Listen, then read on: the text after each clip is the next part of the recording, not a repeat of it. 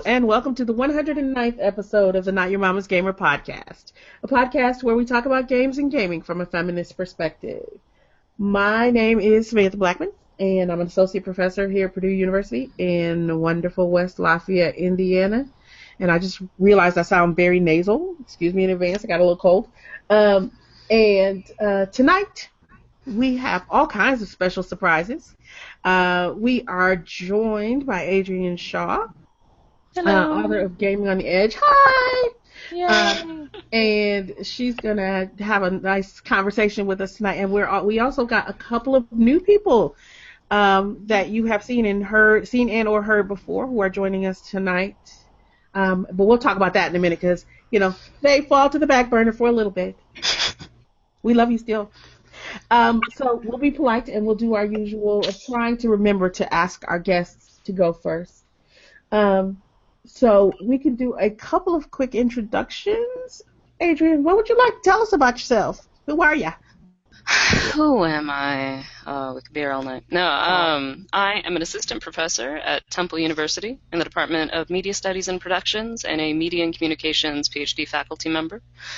Um, I study games, gamer culture. Um, I do most of my research is on gender and sexuality and its intersections with class and race, um, as well as nationality in some of my studies. Um, I also have been working for the past four years, finally wrapping up a four-year study of educational game uh, design using a game to train people about cognitive biases. Very much a quantitative side to my more qualitative work, um, and I've been for the past uh, since January building a digital archive of LGBTQ game content dating back to the 80s. Um, I can talk about that a little bit later. It is what I've spent the last two straight weeks um, entirely investing myself in. So if I sound a little dazed, that is why. I spend the day trying really to figure out. I spend the day trying to figure out Metal, Metal Gear Solid uh, plot lines. So I need a You beer. can usually spend more than a day on that shit. Yeah, no kidding. I'm Yes. reading a book about Metal Gear Solid, but I'll talk about that when we talk about what you're reading. Mhm. All right. Uh, so uh, we'll jump and we'll go. How about we go with our new people first? Let's do it. Um, we're also joined tonight by Kishonna Gray. Yeah. Falling down the rabbit hole. Hello, Kishonna. Hello, everyone. Who are ya? I am Kishonna Gray, assistant professor in the School of Justice Studies at Eastern Kentucky University. Um, I do research on Xbox Live, um, identity performance, and virtual communities. Um, yeah, that's me. you forgot to say you're fucking awesome. Right. See, I needed you to chime that in for me. I started by also Pretend my to sound humble. All right, and another new voice, at least in terms of audio, but who's been around for a while now. Bianca, Yeah, that's me. who are you? First time podcaster, long time something, I guess. Uh, whatever, fill in the blank, I guess. Um, my name's Bianca Batti. I am a PhD candidate at Purdue in the uh, 20th and 21st century literature uh, area, but uh, my sort of specialization and what I'm really passionate about is looking at uh, video games as a form of contemporary narrative um, and thinking about how our narratives evolve and what they say about us as a result. And specifically by doing so, I like to look at them through a feminist lens, um, think about, you know, the intersection of race and gender and sexuality and all that fun stuff and, and how that manifests in games and, and what that says about our cultural and social situations. So that's that's my my jam. My work of tainting the pool in the English department is complete. Yeah, All right. virus. I'm trying to spread it. All right, and then we'll just jump and go left to right. Alicia, darling, who are you? Um, I am a- always grateful to be in the company of such amazingly brilliant women. That's who I am. You're here. Uh, no, really, real talk. Um, I am now a PhD student in Rhet Comp at Purdue. Yay! Yay! Today I introduced myself to my new cohort as someone who had oozed over from creative writing, and I'm going to stick with that one. I just caught it kind of oozed. I slid in somehow through the back door. I was like, wait, y'all do this cool shit? I'm going to go do that. Because that seems awesome. Um, I don't know yet what I'm going to study. Uh, I'm being restricted from studying all the things, so eventually I'll have to pick some things. Mostly it's going to be games. That's me. Also, I do everything else that Sam tells me to do. That's a general rule. I don't do anything Sam tells me to do.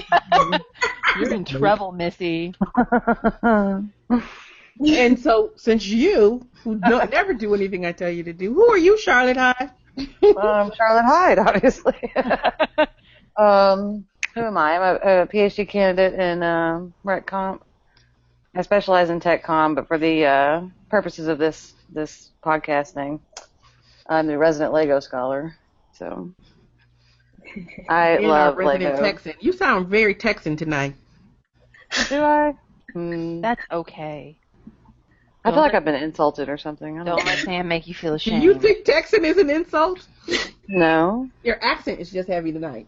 It's probably I 'cause- could make it heavier. Oh, whew. It's probably because I'm tired. I was gonna say That was probably a 'cause threat. I can make it heavier. I can't make it heavier. I don't even know I'm doing it, so I'm probably tired. We're doing all the orientations this week, and we had to, you know, hide from all the freshmen doing gold boiler gold rush. And Oh my word! Let's not talk Oh, about them. It's my last one. Last one. Haha. We're gonna do it somewhere else. but it won't be boiler gold rush. there won't be random clapping. They're not even standing in the right place. Wait, I feel like we need to give that one some context. All right. They're like, what the like- fuck are you talking about? We have this circle, and if you stand in the middle of the circle and you clap, you hear weird noises or It's whatever. it's like it's the courtyard between the Union and our shitty building. Why it's there, I don't know, because we do have the mm-hmm. shittiest building on campus. Mm-hmm. It's like an echo chamber. Right, it's really, it's actually really cool, It's but really cool, but all day they're they're just clapping in random yes, spots. all day I'm they're look like standing around going, and they're like, Yeah. listening like they're hearing something really cool, but they're hearing nothing Like, because they're doing it wrong. Oh my god. They're freshmen. Leave them alone. no. I've just never seen it. Usually the people that guide them to guide them to the right spot. But today it was just like all over the place. I was like, all right. So, all right, whatever. Whatever. All right. Well, now we know who's here. We'll do our usual what you're playing, what you're reading, what you're drinking, which is always the fun part. All those three, not just the drinking part. Sam- uh, okay. Um, and so we'll start with the what you're playing. Uh, Adrienne, as our guest, would you like to tell us first what you're playing? Sure. Um, I'm always pretty much incessantly playing Angry Birds Space, in large part because every time the OS on my phone updates, it wipes out all my old scores, so I have to start over. Um, like a so I've challenge, been playing right? it over and over again. Every time I get a new phone, I have to start from scratch. Um, I've been, th- un- thanks to a friend bullying me into it, I've been playing Ingress, um, which is the evil Google geomapping game that I feel really guilty about playing, but it gets me out of the house. Um, and I'm on sabbatical this semester, so I really need things to get me out of the house. Um, and since summer's coming to an end, I haven't been playing much console games lately, just because I'm trying to actually get work done. Um, but I spent the first half of my summer binge playing because I hadn't played since last summer because we got less of a break in between semesters. So I sort of played through like all of the middle, smaller Assassin's Creed games and Beyond Two Souls. Like the first half of summer, I just blew through all of those. Oh my gosh, Um, isn't Beyond such a great game? It is, but then it ends really fast, and I was like, I'm not done yet. Wait, wait, wait, wait, wait. Back up. what did you say, Alicia? Beyond, it's an amazing game. Because you didn't used to like it. No, no, no, no. That no. was it's, me. it's The Last of Us, and I will fight Yeah. motherfucker. When we played, says when we played it, when we played it at the at the 24 hour thing, you were mad. No. Yeah, you didn't like it. I remember. Bullshit. Oh shit, I remember. I didn't like try having to pump the well and like jerk off the controller because that's I thought it was a great game. a great game. Greatness. I will fight a bitch. I'm sorry, I didn't mean to interrupt. I just, you know, I heard a contradiction. I will say that when I was playing that game, I was really pissed off at it, and then after I was done, I was like, I really liked that game, but Mm. I think it I think it produces contradictory feelings. There's a lot of stuff that you don't really know about when you're going through it, and then you can find out about it, or you read about it, or you think about it, and it, yeah, it can definitely change your feelings. I have a lot of feelings. A lot of feeling. Okay. Okay. All right. Um. So I'll go left to right again on my screen. Bianca, what you been playing, darling? Um, I just finished Everybody's Gone to the Rapture, um, Oh. which is really pretty, but I don't know how I feel about the end of it. Like, I feel like they could have teased out some of the character. Like, I wanted to know a little bit more about certain characters. No spoilers. Um, and uh, but uh, it was uh, it was it's a really interesting. I don't know. It's really making me think about like how a narrative can play out in the game and uh, like this sort of like fragment fragmented storylines and like really sort of abstract ways of telling stories um, and how a certain setting can tell us a story as well so so it's getting me thinking about a lot of those kinds of things um, and also like the way a post-apocalyptic narrative can function as well um, so, uh, def- I mean, it's fascinating. Like, I'm probably gonna go back and play it again, like immediately. Um, and uh, I also started playing Beyond Eyes on Xbox. Um, I just started that one, and I also don't really know how I'm feeling about it yet either. Um, uh, I feel like I need to do a little bit more research on like disability studies, and I don't necessarily know that I can speak to that. Um, but um, I think that it's it's an interesting sort of way of thinking about sort of disability. Um, but the controls of the game are also really frustrating.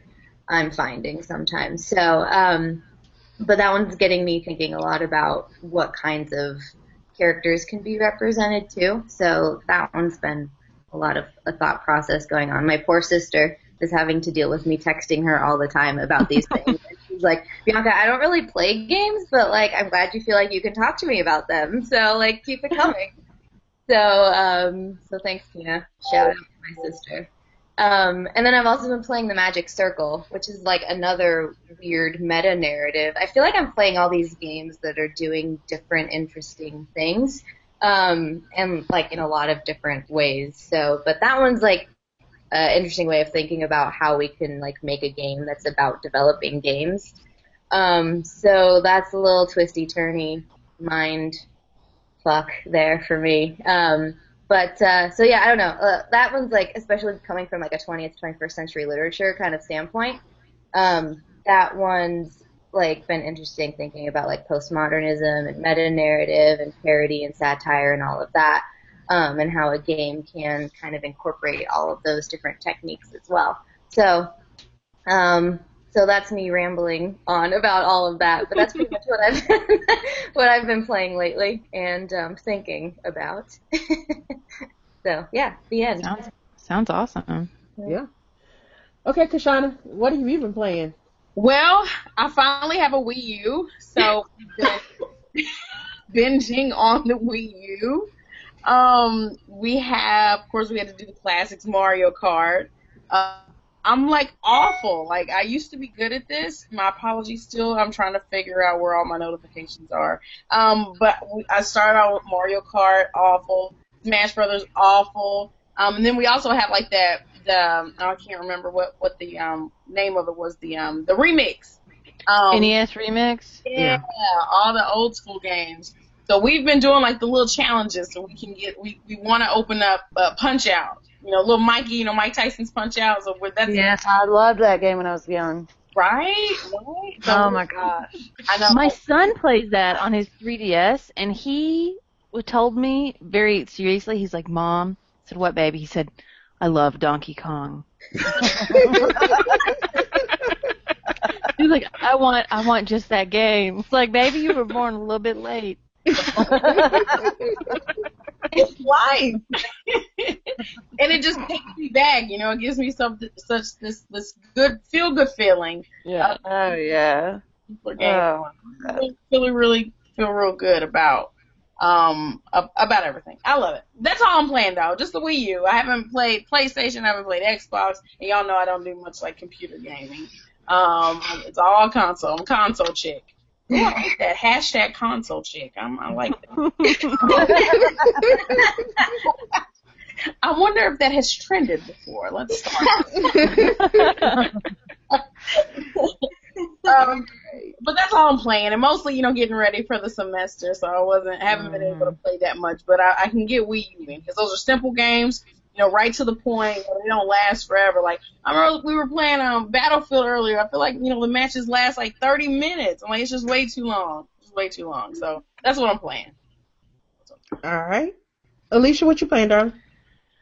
Well, um, I had a kind of a, a very eclectic mix this week. I played the uh, the first episode of the Telltale's Game of Thrones. I downloaded it a long time ago because it was free, like on my Kindle, and I played it while I was in the airport this week. Well, I played about half of it because the shit was bad, you guys. It was not very good.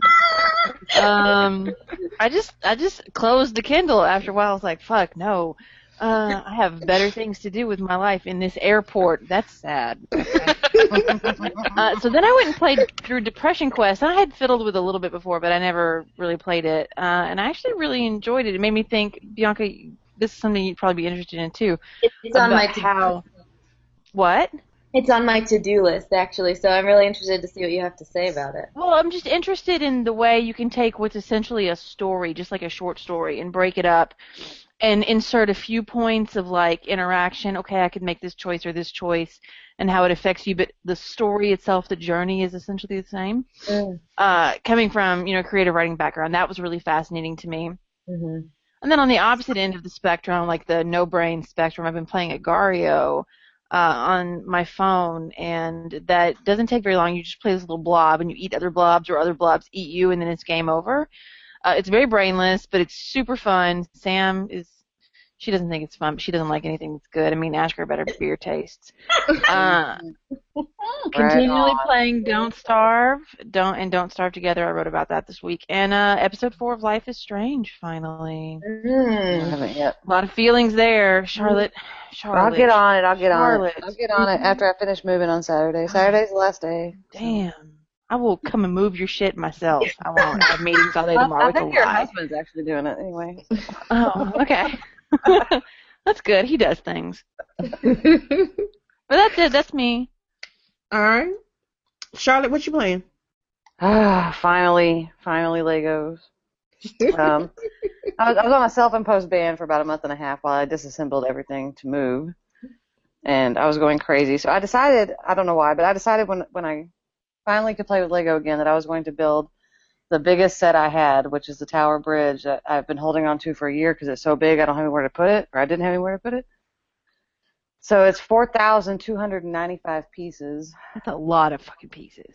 It is not labeled. So typically, if you have like one of the modular buildings, the bigger buildings, they'll break it up into like bag one, bag two, bag three. Yeah.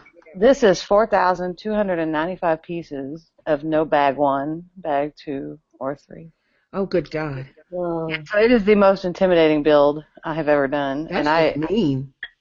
it's it's it's fine. Uh, I'm almost done now, but um, I, I I enjoyed it. I went back into it after two months. At any rate, I am building Lego again. Yay. Happy, happy. No, I need the bags. That gives us stopping points. Otherwise, my kid will try to stay up all night. We're like, we still got Oh. thousand pieces to go. What do you We mean you gotta- got to stop? We gotta finish. well, and this one should have actually. I think this one really should have had bags because what happens is, um, and, and I read this before I built it, so I already knew this was going to happen, so I didn't do it this way. But it's the it's the London Tower Bridge. So there's basically two towers that are identical, huge and identical. And the way the instructions are written, it's you go through and you build one tower and you get to page like 84, and then it tells you to start over.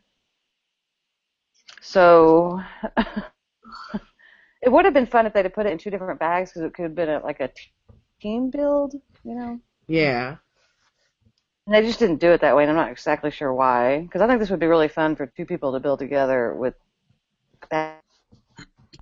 anyway, It happens, right? Okay, so yeah, I it's really guess really it's awesome. my turn. Yep. Um, I've been playing a lot of episodic stuff, and then I uh, something else I'll get to in a second. So um, I played King's Quest episode one. That's you know King's Quest is, was always like one of my all time favorite games way back when I was still playing King's Quest on um a monochromatic Tandy uh machine way back in the day, probably before some of y'all were born. Cause I'm old. And uh I mean, I didn't want to be the one to say it, but you're not too far behind, so you can't. And uh, Life is Strange, episode four, which we really all got to talk about at some point. Yes. Oh, Not tonight. Not Sorry. tonight. damn it, Sorry. Charlotte. Um, so Fallout Shelter came out for Android, and I actually started to play Fallout Shelter again um, because I played on the iPad when it first came out, um, but I had a, a last generation iPad and not the Air. Mhm. So whenever my vaults got to like 24 people, um, they wouldn't open anymore. so I was like sad and I stopped playing. But then it came out for Android, so I've been playing a whole lot of um, Fallout Shelter on my phone. My phone like goes dead like three times a day now because I'm just like, ah. um, and it's kind of hard to build my numbers in my shelter because I, I refuse to turn the women in my shelters into breeding factories. Mhm. So I have to wait for people to just show up at the door or or get a lunchbox with a dweller in it or something so I can build my numbers up. Because I've been playing for it's been out for a couple weeks now, and I think my highest shelter has like 30 people in it. Um, and other people are like, I have like 60 people and 49 levels. I'm like, nope, not doing it. Mhm. um, so I've been playing a lot of that. Uh, I have also been playing, um, as much as I hate it, as much as I hate it, Minecraft on the Xbox One because somehow my child has decided that she she used to hate Minecraft and she was like, who would want to play that game? All you do is chop down trees, dig holes, and fall in lava. and now she's decided, well, maybe I want to play Minecraft.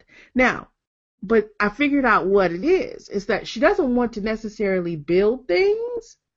Is she likes to she likes to go into like the the new pre-rendered um like the new pre-rendered worlds and just explore.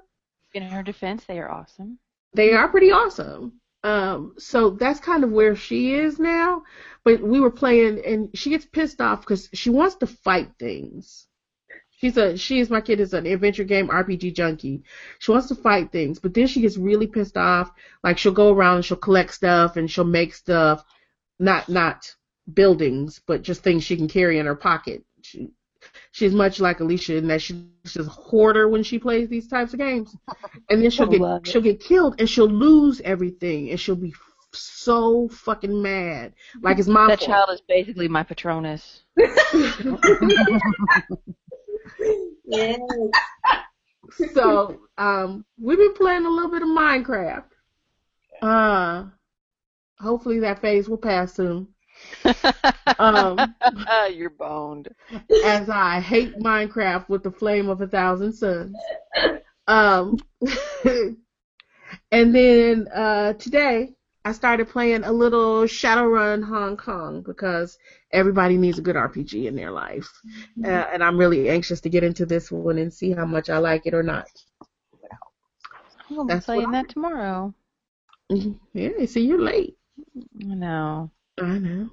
That was a lot of games, you guys. We're like real legitimate gamers over here. Well, except for me. I'm not a gamer. Don't tell the men's. you are. You're playing Lego. It's good enough.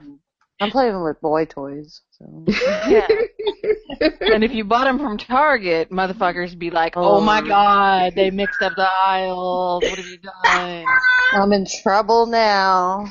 You're a winner. You managed to incorporate Target. You're a winner. All right. So let's do the fun stuff. Who's, are we- who's reading something good? Who's who's reading something good this week? I've I'm got just some reading good stuff. stuff. I was re- just getting ready, yeah, prepping for class. So I've got this interesting class It's not a video games class, and I hate when I don't teach video games class. And remember, keep in mind, I think you all know, like I'm in the Department of Criminal Justice, so I have to teach like about crime every once in a while. Mm. So I have this community context of crime uh, class that I'm, I'm Oh. teaching, and so I've been trying to identify like some good readings. So we're gonna talk about. I, I think I'm gonna kind of do like a case study thing, where we like focus like on different cities. You know, of course, we're gonna focus on St. Louis and suburbs, but we're gonna focus on like Compton too. So I got like all these cool readings about like how Compton, Straight Outta Compton. I'm in that mindset too. So um, in uh, I was thinking about like how Compton was like a middle class rising progressive kind of neighborhood. And then like that all like went away. So just reading about what happened the divestment you know underemployment everything that happened to lead to you know what we know was like you know high gang inner city kind of violence of like you know the 80s and early 90s and stuff. But reading how that came to be is really fascinating I don't know the name of the book, but I'll find it out so you can type it on. Damn! Every time I hear about any anybody's cool class, I just want to take every class in the universe. I know. Yeah, I want to take it. It's awesome. Mm-hmm. I know.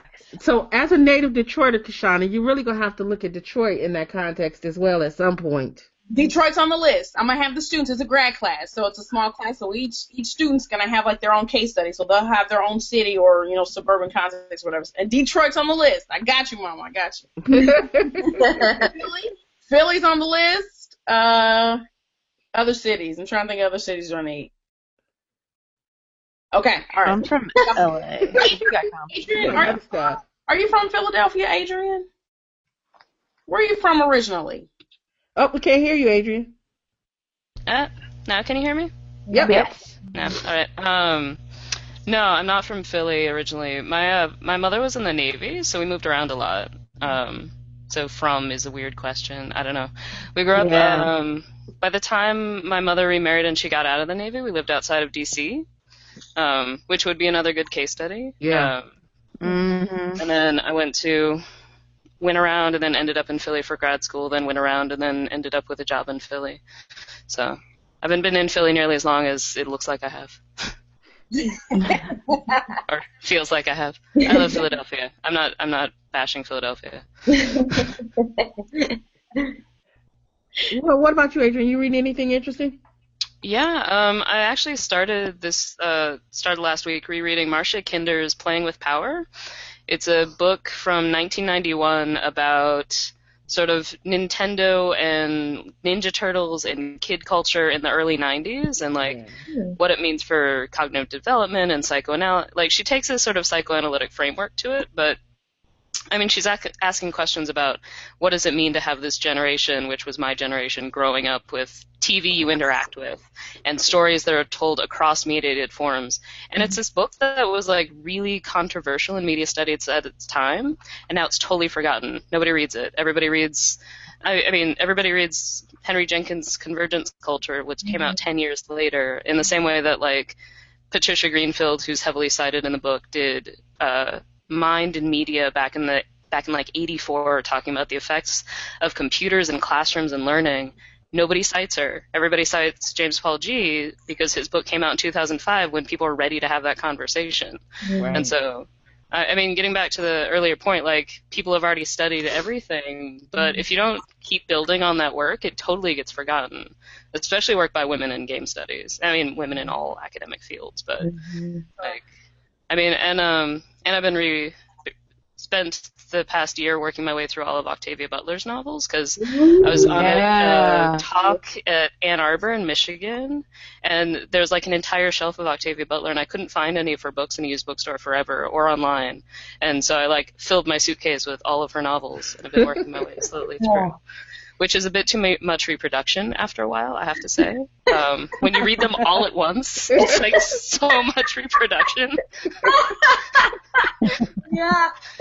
I mean, it's you know everybody has their theme, but and they were not designed to be read back to back, constantly thinking about eggs and sperm. Where I am. All right. Oh, okay. All right. Who else is I reading love something my good? life. It's the best life. I just read this week the first volume of um, Lumberjanes. Has anyone read that comic at all? No, I've but heard I of it and I want haven't read it yet. I love it. I, I love it so much. uh, it's like it's it's it's about this like group of girls at this summer camp, and they go on these adventures, and there's like yetis and other monsters, and like riddles to be solved in Indiana Jones like temples, and it's like such great relationships that these girls have together. Um, I don't know. It was very, very like. I was like, af- after I read, it, I was like, "Fuck yeah, girls!" So. I think Um, all good literature should produce that. yeah, right. And then I like couldn't stop talking about it, and obviously I still can't because I'm talking about it again right now. So, um, I I'm really excited about that one. I read it like in an hour on the couch and just laughed straight through, which was Oh. probably irritating to Alex, my husband, because he was trying to take a nap and uh, didn't work out for him very well. I can tell you that. My husband's just gonna have to deal with it. You know, yeah, my enjoyment of a comic book is much more important than a nap, right? Would you Would you like me to send him a strongly worded email? no, it's okay. He has to deal with my strongly worded existence. yeah, my husband has just learned to accept my strongly worded existence, so exactly. we're on the same page. so, so yeah, that's what I'm reading. I highly recommend it. You should try um, Rat Queens. At that, you know, I I immediately went on Amazon and like almost bought it until I realized that I have no money. Okay, so here's the deal. I'll trade you. I'll trade you Rat Queens for uh, Lumberjanes. Perfect. And I'll bring- just borrow both of them from y'all. Yeah. Nothing in yes. Yay! I win! Hey, I would too because I have people to talk to about this stuff. Yeah. Always. Right? Yeah. I'm I'm really just doing it for you. Thank you. I appreciate that. I live to serve. also, because I ain't reading anything fun. I'm just reading shit for postmodernism, so please give me some fun stuff. Well, I also had to read some 19th century American poetry, so you know, there was that. Was as there a lot of nature? Was there a lot of nature and flowers and feelings? Yes, and some problematic discussion of Native Americans as well. Of course. Motherfuckers. Mhm. Mhm. You historical asshole! Y'all, we haven't even gotten to drinks yet. What the I fuck know. is happening on this podcast? oh my What god. else are y'all reading? Well, I'll tell you what I'm reading. I'll be fast. Um, I'm reading um because you, t- you were talking about Metal Gear Metal Gear Solid earlier. um, yeah, I'm gonna have to get another drink soon. Um, I am reading. I got a review copy of um. Speaking of, you know, people we've had on the show recently, um, Ashly and Anthony Burch's book um, on Metal Gear Solid that they have written for Boss Fight Books. I've heard it's so funny. Yeah, I know. Um, and so they're, they and they're funny too in the book. I really kind of like the way that it is written because Boss Fight, you know, has these these these game these game themed books, but they've done some interesting things with the footnotes.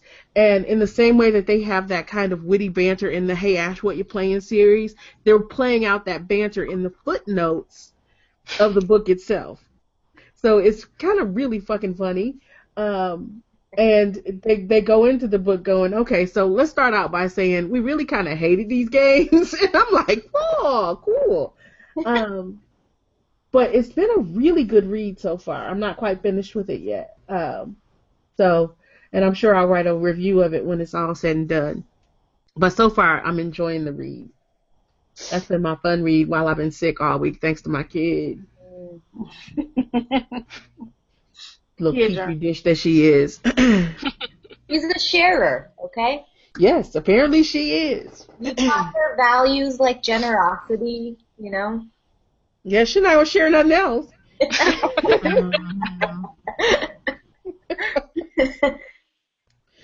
All right. Uh, what about you, Charlotte? Reading anything interesting? Or you got orientation week. You're not reading anything, are you? No, no reading. Charlotte and I are way too fucking busy this week. Mm-mm. Oh, I'm playing catch up from being out of town, and it's mm-hmm. been unreal. yeah, I'm busy being sick. All right, here's the fun part. What you drinking? Well, it's gone now because it took us so long. Wham wham. Don't blame us on your alcohol. Don't blame your alcoholism on us. All right, Adrienne, you're a guest. What you drinking? I am drinking Vermont's own Wolaver's fine organic ales. No, I feel like I'm advertising. Um, it's their wildflower wheat. Um, I used to live in Vermont. I'm a big fan of Vermont beers, so You say Wildflower wheat. wheat? Sounds Yep. good. it's paired with pure organic honey. It is the crunchiest and most righteous of hippie beers ever. I want that to So be is It's, it's organic. It has no GMOs because apparently GMOs matter in beer. I don't know. It's very it's very righteous beer. If you need Uh. a crunchy Be beer slow. with only locally sourced ingredients, turn to Vermont's finest. Oh my God. But, and it's been a while, so I might go. If I disappear, I went to get another one. That's Okay. fine. We approve. Yeah, we- we're we're, we're good with refills. Wait, though, soon we're going to be asking you questions, so it might be kind of Okay. awkward if you disappear. Okay. We'll be like, Adrienne? Yo. Yo! Adrienne! I'm sorry, I couldn't help it. It just Everybody now! Alright. All right. Shauna, what you drinking? Well, y'all know I don't drink. So, and y'all know I'm not a night owl. Y'all know um, I, I go to sleep early, so I always push the limit with this. We gotta know. And I'm trying to limit sugar in my diet. Oh. I don't know, it's too much light. There's If you're trying to limit sugar in your diet and you need to stay up late, I know. Try So, a like- V8. I'm clear. So I have a V8 V Fusion Energy Diet Drink, strawberry lemonade. how is it? It's actually pretty good. It's it's actually like really good. And I know my partner, you know, was saying if if you add vodka, it will probably make it even better. But I'm not. gonna add vodka. It, that probably He's probably right, though. I'm just saying. Yeah. See, I'm the one. I'm the one that will add vodka to everything. Mhm. Yeah. Well, that's what I'm I'm the drinking. people to come to my house. I put vodka in everything. hmm Put some vodka in it. Let me put some vodka in it. I'll tell you, I'll tell y'all, I have never been day drunk as many times as since I have met Sam. She's the worst fucking influence right. Under the sun. I'm like, oh, I was at work at like nine o'clock in the morning. She's like, "Have some vodka." I'm like, I made this great picture of of, a, of an herbal of an herbal tea, and it, it's really good and it's really fruity. It'd be even better if we put some of this cranberry vodka in it. It's the worst. I'm horrible. Oh, You're the worst influence. I am. Speaking of vodka, um, I am drinking a um a mixture of my own concoction. It's cranberry pomegranate juice with um just like San Pellegrino sparkly water and cranberry vodka. Wow, she's taking a page out of my book. I see. It Okay. needed it needed some some some sparkle. Yeah, it needed some sparkle. so I'm like, oh, San Pellegrino. I Pellegrino. love the San Pellegrino stuff, but man, I don't make enough money for that shit. Well, you can you can get a soda stream and make it happen at home. I have a soda stream. Well, make it happen. I do. It do, but it's not quite the same. It's it's pretty close enough, especially if you put vodka in it. Our new motto: just put some vodka in it. it. Feels like it's oh, the Oh, my thing. lord. Should make T-shirts. I'd buy Put some vodka in it. I'm drinking um, vodka right now too, so like it follows, you know. There you go. I'm gonna add this to my to-do list. What was that? I'm already working on stuff for Invisibility Blues, so I'll just design a new shirt. Also, Put some the vodka in there. put some in it. There you. Mm. So Bianca, what are you drinking? I'm just going classic, Vodka. cla- just vodka straight. No, I'm I'm just the classic summer staple of vodka soda. Little lemon. Oh, That's my jam because my mom gave me a Costco card this summer. So I immediately went to Costco and got the huge Kirkland like it's like as big as my torso for like twenty dollars of vodka.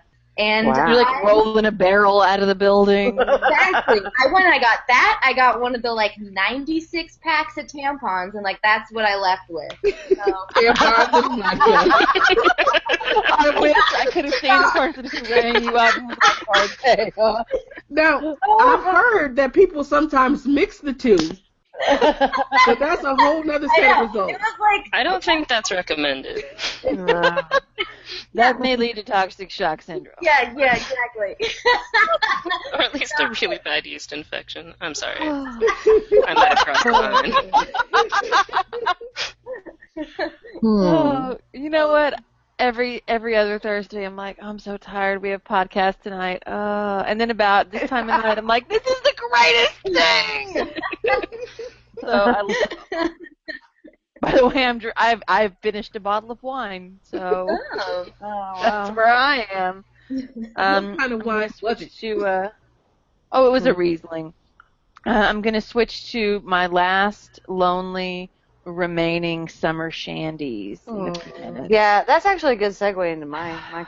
I, I'm very conflicted right now because um, not only are the summer shandies um, disappearing like with rap, just rapidly, it's alarming. Um, but uh, also, I was thinking, you know, today I was like, okay, well, I can't get summer shandy anymore, or really any of the good shandies.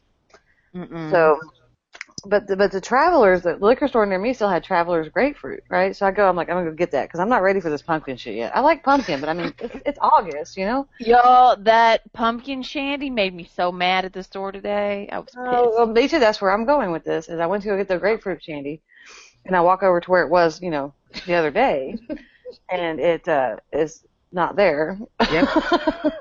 so, but, but I did find it. I had to wander around for a minute. They had some. It was on the not refrigerated part, but but still, the the, the time is coming. But but it's August. You know what I'm saying? Mm-hmm.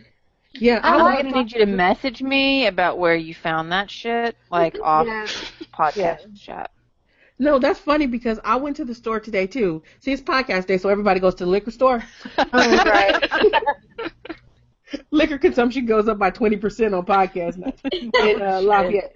Um, so I went hydrate. to uh, I went to the liquor store, and yeah, they had this huge display of all the pumpkin beers, and I'm like, really? It's like 90 degrees outside. I know, the hell it's wants August. pumpkin beer. Y'all, I love it. I You know was so mad when I went, and they all had these pumpkin fucking ales and pumpkin shandy, and I was like, no. Huh. Ultimately, Well, she actually- knows how much I love pumpkin. I love pumpkin, but I don't give two fucks about some pumpkin. I like pumpkin and baked goods, but don't put it in my fucking coffee. Don't put it in my beer. No, Be I it want it in my over coffee there. and in my beer, but not in August. Uh, actually, I had a really long conversation with. I don't know if you guys know about F- Pennsylvania liquor laws. They're really like They're really uh, weird. liquor- they're weird. You can only buy beer in some places, and you have to buy a case of beer. But then bottle shops can sell you a six pack, and you have to buy your wine and liquor from state-run stores, and you can't get them anywhere else. It's mm-hmm. all complicated. Mm-hmm. But we luckily live a block away from a bottle shop where you can make mixed six packs. So you go Ooh. and pick whatever you want. Yeah. And the dudes who run it and the women who run it are super knowledgeable about beer. And so like I went in and was like, It's August, why do you have pumpkin beer? And apparently one, they made they made that beer last year in the fall, right? So mm-hmm. it's all ready already. But the season is so narrow for when they can produce pumpkin ale that they started shipping it earlier and earlier because otherwise they run out by the time people actually want it.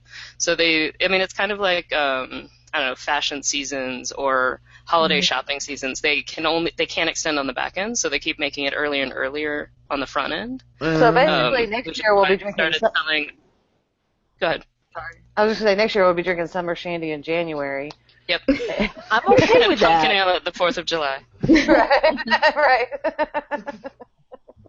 Oh, No, next time, as soon as Summer Shandy and Grapefruit Shandy come out, I'm going to descend upon the Greater Lafayette liquor stores, and I'm Uh, going to just did that one absorb everything.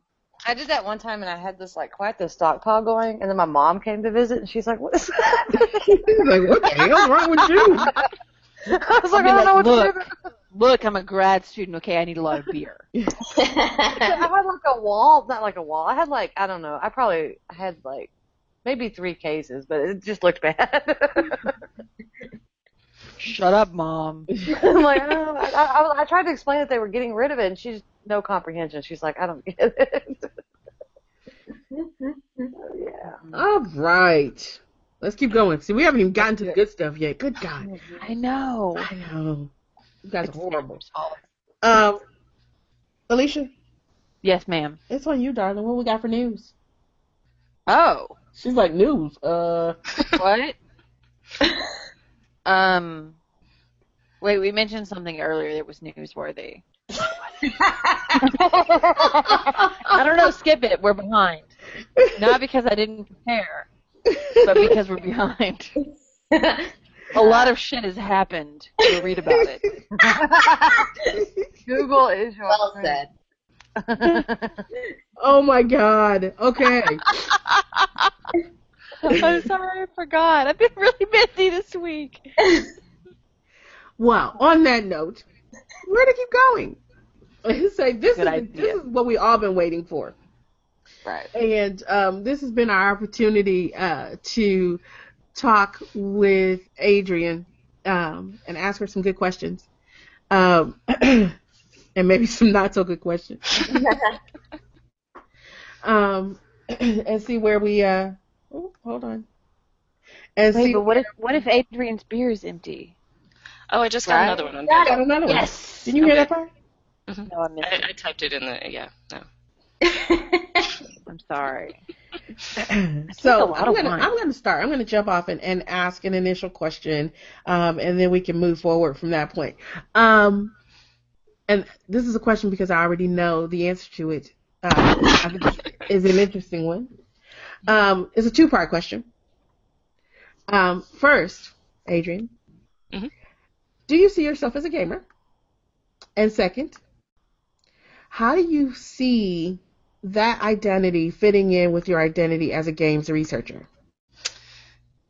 Yeah, I mean, I think, I mean, I, I, I know I told you this already, and I think I've told, I, I sort of talk about this a lot, but I don't really identify as a gamer, um, which I think is probably surprising for most people. I don't, I play a ton of games. I mean, I play games year round, but I, I think the best way I can explain it is I also play ice hockey, but I hate sports. Right? Ice hockey is something I do. I love doing it. It's something I've done for over a decade now.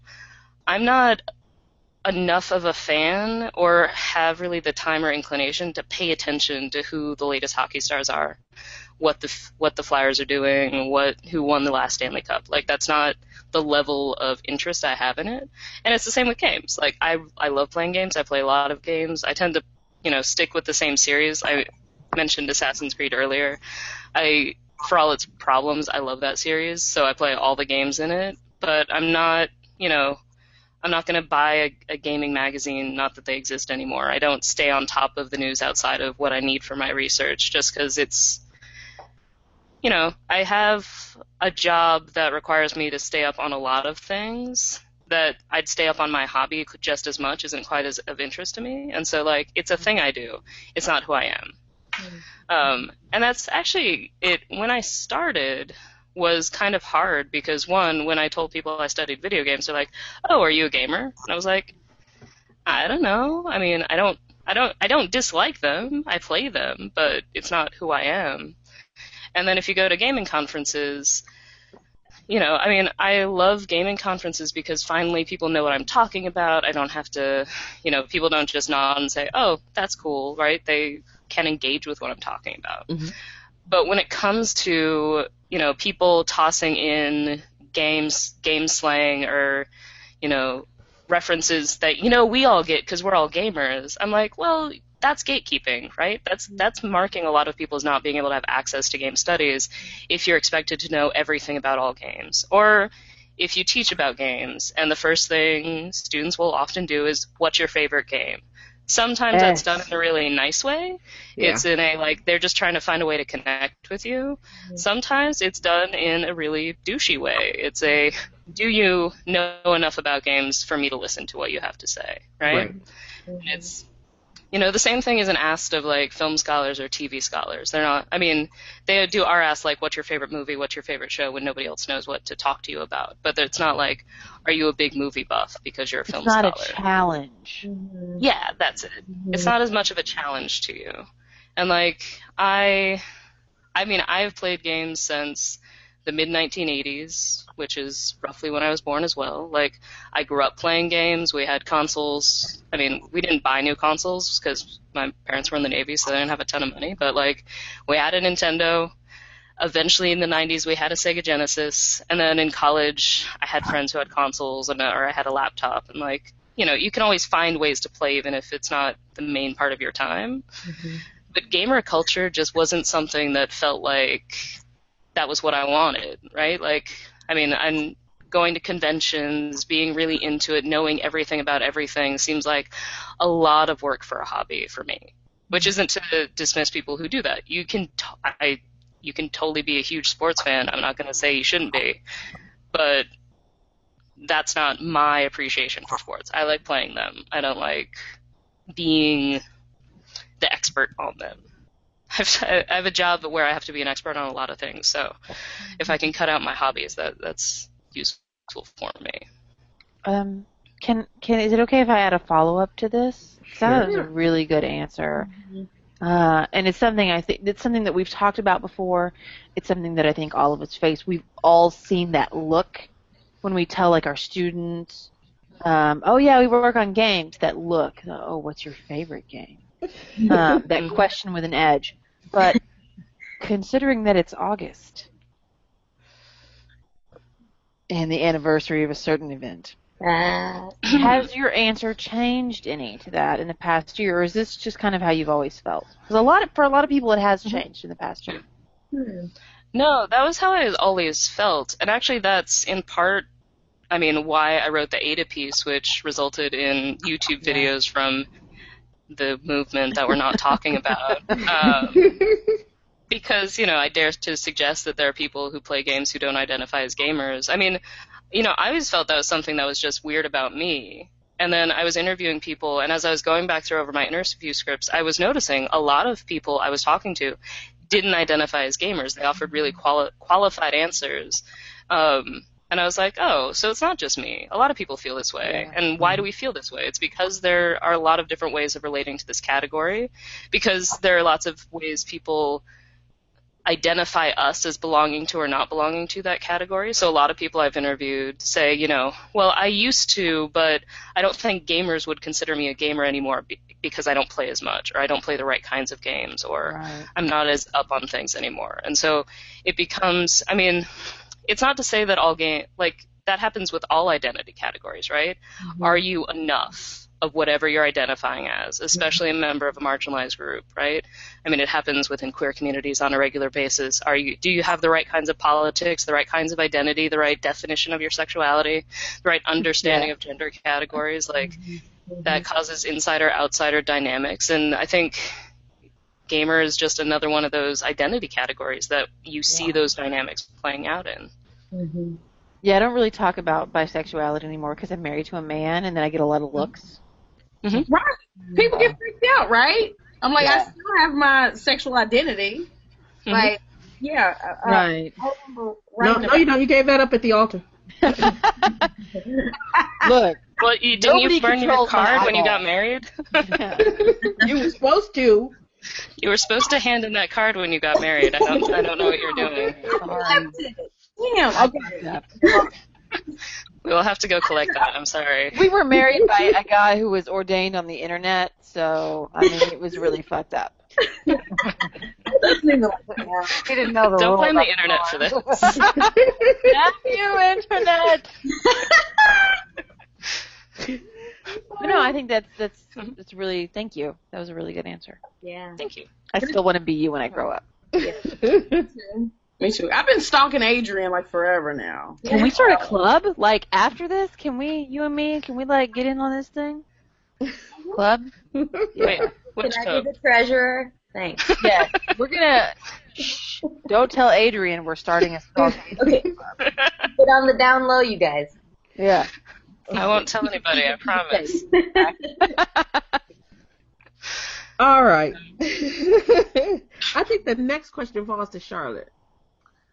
Yeah. Um, I, I, your your answer to the previous question really got me thinking, though. Um, which I guess I guess it kind of dovetails with my my actual question. but you're talking about you know um, how you don't feel like you need to know everything about your hobby, and then I I start to think about like I can't even explain how obsessed I am with Lego, and it has nothing to do with like one upping people hmm which I know is not what you're saying, but I'm just was thinking about like I don't feel like I have to to to defend my Lego knowledge, but then I but at the same time I feel like I can't stop gaining it, which is just I don't know an aside I guess. Um, my my actual question was um, and and who identifies as a gamer? You talk about a number of people who play a lot of games but do not identify as a gamer, which made me reminded me of me. So.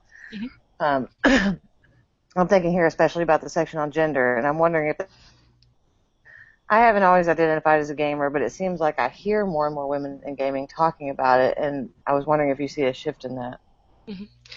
I mean, I've actually so the project I did that was part of my dissertation, and the two gamer identity pieces were sort of the chapter that didn't fit into the book. Basically, it was just I'd asked that interview question, and there was so much there that it turned into two separate projects.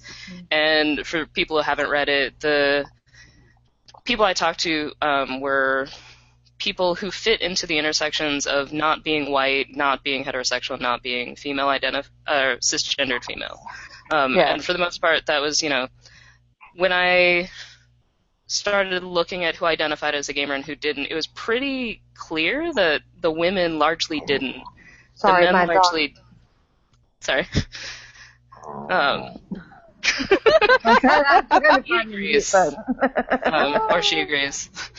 Um, women largely didn't, men largely did, and race and sexuality really didn't matter that much. Um, and what was interesting is that the women who didn't identify as gamers, they rarely mentioned gender, but their descriptions of what gamers were like that they didn't identify with were heavily gendered as male.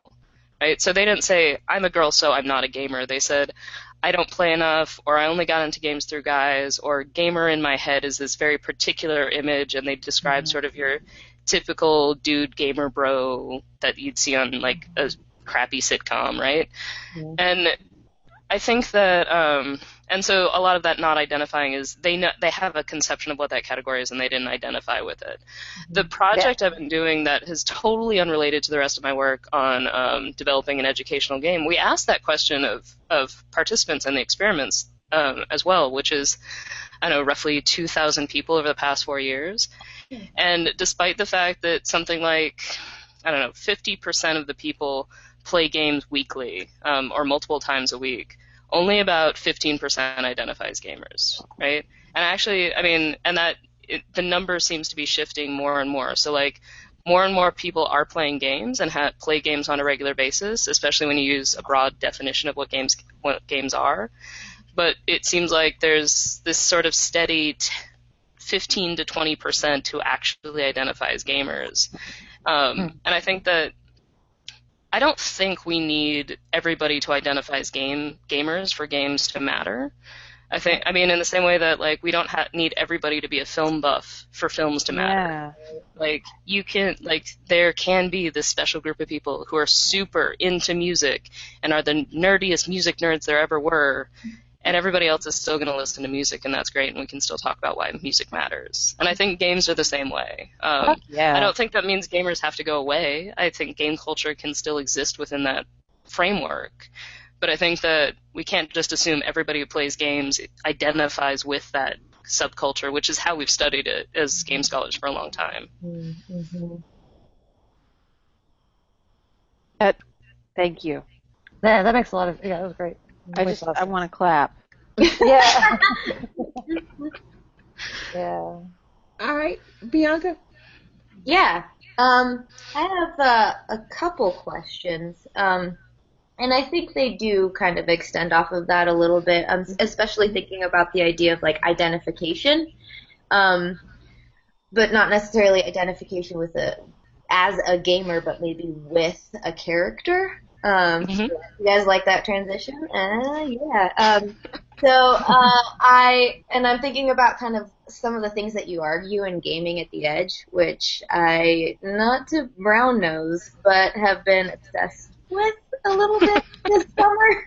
So um, it's so good, and I've read it like three times, um, and then I just keep flipping through it because I think you make some fantastic points that just really make me think. And one of the things that really has gotten me thinking is this idea about like representation and identification and diversity and how they all kind of go together. And I really kind of let, I've really been stoked on on this idea that where you talk about like that marginalized groups shouldn't be represented more in games because like representation like matters to audience, but like maybe because of the opposite, like diversity in games is good because of that, just in itself kind of a thing, because representation doesn't matter, and I really like the like the the fact that that argument is like the opposite of, of how arguments are usually made in favor of, of more diverse representation.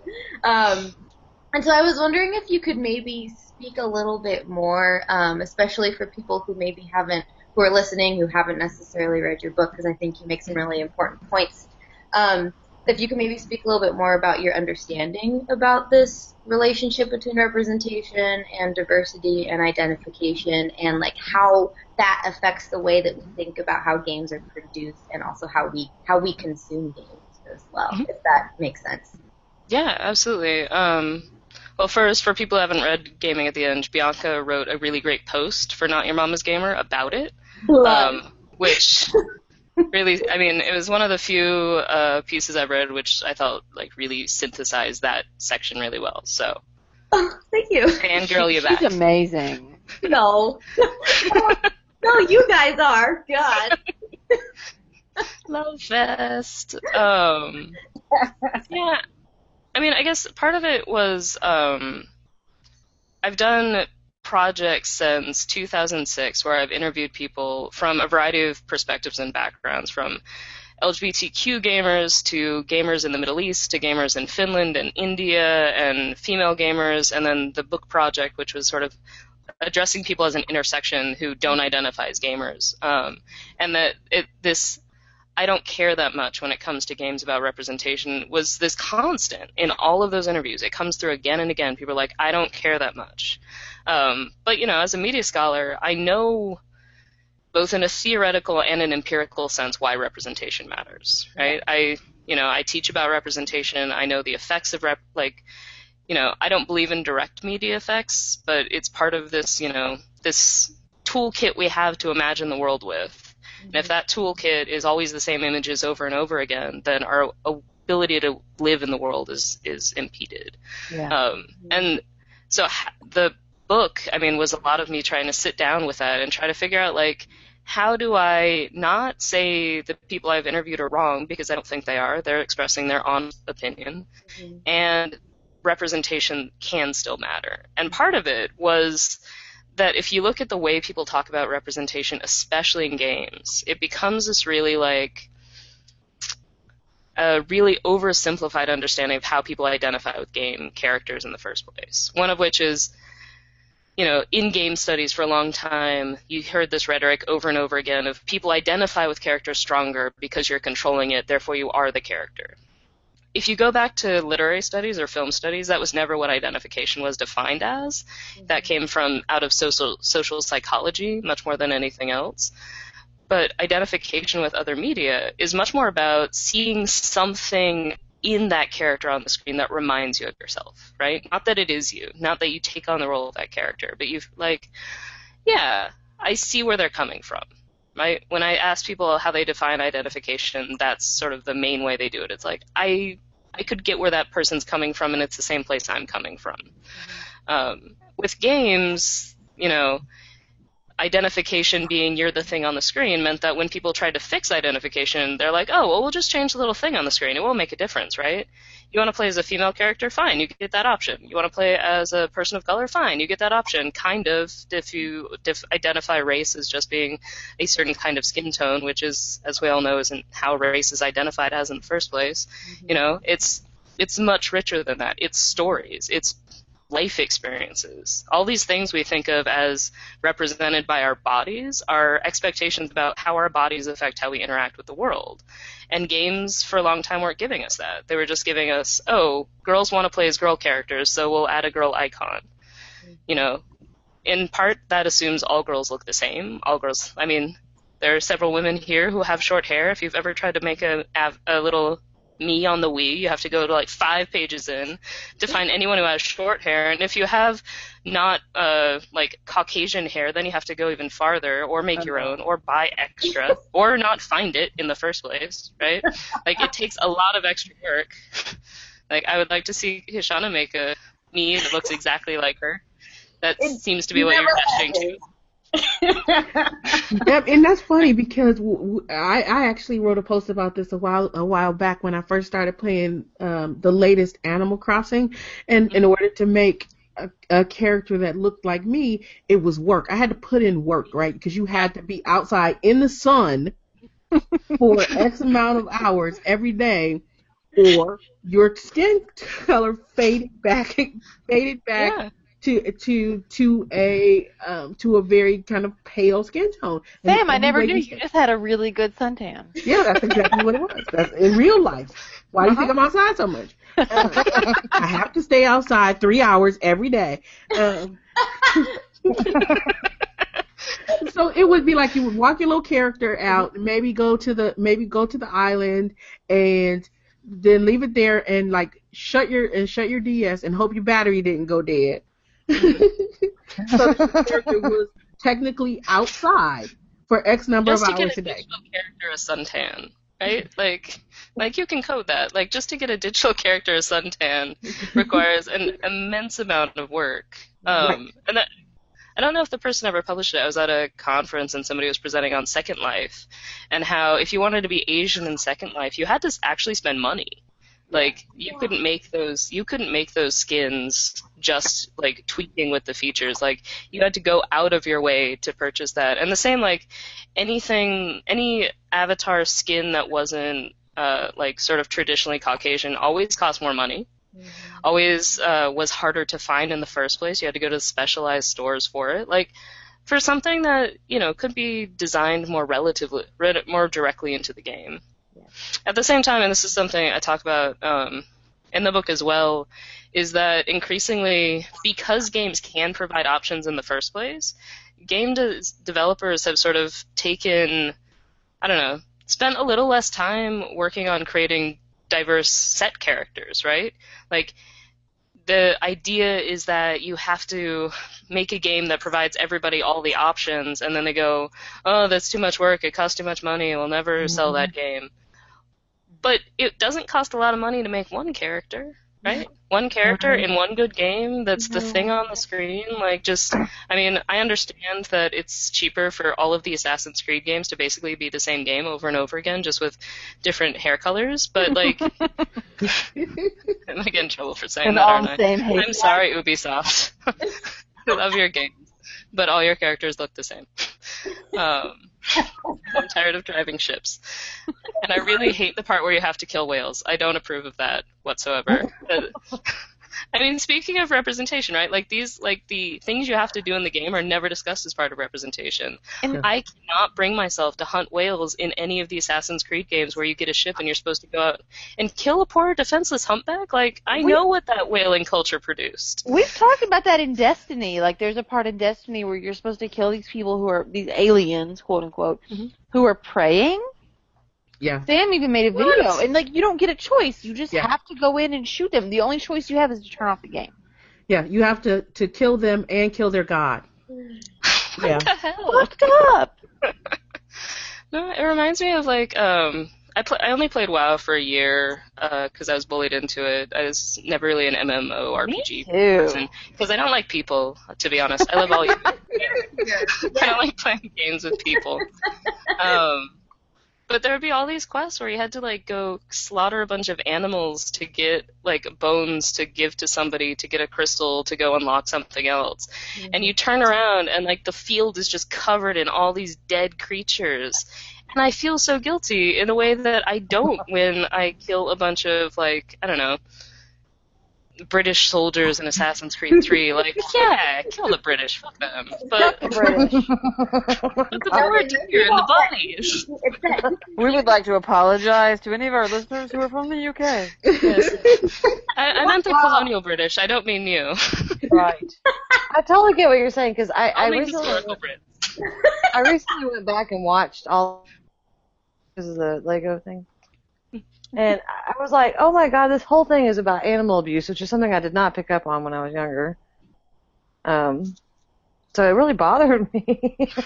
I was sad. I mean, it's it's a really good point though that that there are a lot of decisions, even though you might have a choice to make your character in whatever image you prefer. Um, once you get into the story of a game, sometimes you just don't have a choice about the narrative, which raises a lot of questions. Like, there's only, in some cases, technically so much leeway they can give you. They don't design it a certain way. They still want you to follow a linear story. Um, and and that's maybe the next great frontier. Um, we talked about that. We recorded Sam and I recorded our Patreon podcast. You should sign up as a Patreon uh, uh, on Patreon for our website. Seven dollars a month you get the Patreon podcast. Um, we talked about Life is Strange and the ability to kind of make the story the way you want it to, because that game is really flexible in some ways. Mhm. Um, and it it affects some of those things, but in most games it doesn't. It's such a wonder in Life is Strange because Mhm. other games don't do it. Mhm. It's this thing that you're talking about. No, and there are so many games where like you I mean a lot of people have written about this, but it's like the illusion of choice. Like Yeah. There are a lot there are like 50 different endings, but you can't really change the outcome. So like I I really like David Cage's game. I liked Indigo Prophecy. I really liked Heavy Rain for all of its problems. But when I went back like uh, it's the game's been out forever, so I don't think a spoiler alert is necessary. but spoiler alert, um, you find out the guy who you thought was the detective's the killer in Heavy Rain. Sorry if I ruined that for anybody. Um, but I went back and replayed it, and I was like, okay, well I know he's the killer. I'm gonna screw him up so that he can't hide the evidence. The game won't let you do that. Right. And I'm like, this seems like something that would be a really obvious choice. Like, it doesn't have to ruin the story, but it's something they didn't think people would try, I guess. And that's, I mean, that's when it, I mean, I t- I ta- I've talked about a lot, a lot of other people have talked about this too. Like, just adding diversity to the industry in and of itself doesn't fix anything because there are structural barriers within it. There are all the microaggressions and, you know, people trying to fit into a culture. Like the add women and women in stir approach doesn't fix gender disparity in any industry. Mm-hmm. But adding just more voices who can be at the table and say, hey, what if the people did this instead? And people will be like, no, nobody would ever try that. And they're like, I think a lot of people would try that. Why don't we add a storyline for that? Um, I mean, you you know, you can't expect one person to account for all possible options, but you need you know enough bodies at the table who can come from different perspectives who would try playing in different ways. You know, and the same reason you don't just need to be have a industry full of people who identify as gamers, right? There are a lot of people who play games who aren't gamers who could tell you how to make those games better because they still play a lot of games. They're just not into it in the same way, which affects their approach to the games in the first place. But you know, it's interesting because some of those things do exist, but they're hidden, and then sometimes it's really overt, such as in in Beyond. Speaking of David Cage, um, in Beyond, in the the one really it was very heavily talked about scene in which you know Jodie's almost sexually assaulted. You can leave. You can leave really early, which is actually a super good life choice. But nobody Yes. does it because you feel like you're supposed to stay there in the bar hmm like something is going to happen. So e- almost everybody goes through that part of the story, but you can leave and totally avoid that part. Yeah. But it's not really telegraphed in any way. And again, you feel like you're kind of roped into staying there because that's what the game expects you to do. hmm So I feel like, as you're saying, if there were other people there as part of the development process, they might have said, like, well, maybe we could, I don't know, like make that more apparent or make it feel more like a choice. That's Mhm. part of the magic of Beyond is that you can make choices, but it doesn't feel like it. But we're also all gamers, so we're thinking about things in a certain way because we quote unquote want to win, right? But then you have other games in which it's really overt, like uh, the classic. I don't want to say classic because it's not a very good game. The classic example of a lack of diversity on the development end, Carnival games, uh, the original Carnival games, in which there were black characters who existed in the game. The Barker was African American, but you couldn't make a character that was not white. Mhm. And that's a clear reflection of a development team that was all white and was just like, oh, we assume that only white people like to play skee ball. Mhm. So I mean, there's there's all these different levels where we need to change who's at the table having these discussions. but Yeah, it's I mean, not the same. There's not one answer.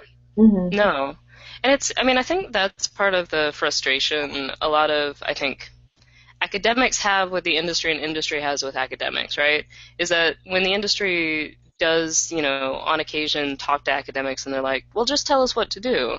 And academics are like, well, it's complicated. and we're both like, fuck off. Like, you don't, you don't understand how hard my job is and I don't under, like, and then you don't understand how hard my job is, right? Like, the, there isn't an easy answer. I can't tell you the, you know, five best practices and go on with your day because the five best practices are just never going to actually help, right? Because it's all much more complicated than that. It's not you need a game that everybody can play, but you do need a game that is thoughtful, right? You need enough people in the room to help you make that game more thoughtful, who know why certain choices are going to call upon racist uh, colonial histories and other story cho- choices can reflect those and be slightly better. I mean, I think one of the great examples of this is Assassin's Creed 3 simultaneously has really interesting critique of colonial U.S. history with a totally fanboy, let's all go help the American Revolution at the same exact time. And like there are moments where they critique it, and then there are moments when they don't. And I think part of that is that there was somebody on the team who's like, no, we need to talk about this part of this history, Mm. but it didn't match up with what you did in the game. So it's like the colonial powers are taking over our land. Let's go help them throw a, the Boston Tea Party. Wait, is that what we're doing? Now we're going to go like we just helped the Patriots because the British stole our land, and then eventually maybe we might go protect our village again, right? Um, and it's, I mean, when it comes, I don't know. I feel like I got off on a tangent away from the question. uh, hoping that doesn't really matter. I think that, that that kind of speaks to like something that you say in the book. Again, not to be fangirly right now, but like the importance of narrative too in in identification and how like you found. I feel like I'm putting words in your mouth, but when I read it, you said um, like your interviewees were all like the the thing that they identified most with it seemed to be was the narrative. And when they identified with a game it was because of the game's narrative. And so I think that that kind of maybe tying in everything that we're saying here as the the resident literature person I guess um like thinking about how you know getting people in the room to talk about the narrative of the Mhm. game and to think about how constructing better narratives with and more diverse narratives could could be important in in just making the games that we play better. Um, and maybe transitioning that idea into my second question, you guys. I'm the I'm the king of transitions over here. Um,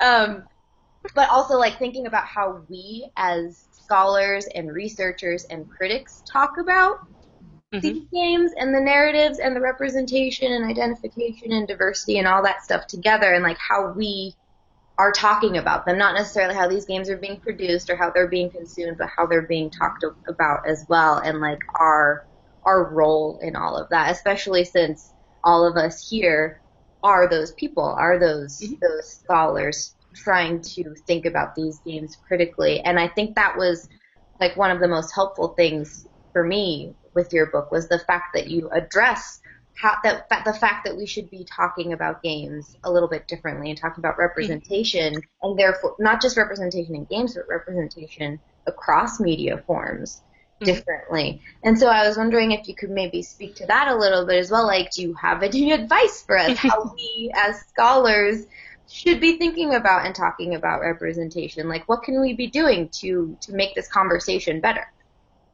Yeah, I mean, I think that there are a few, like, there are a few different ways to go, to go about it, right? One is, I think the the main thing is sort of embracing intersectionality in media diversity studies in the first place, right? When when I have students come into my media classes, especially my LGBT representation classes, the ones who have any background in gender studies come in adamant that representing women as sexualized automatically bad.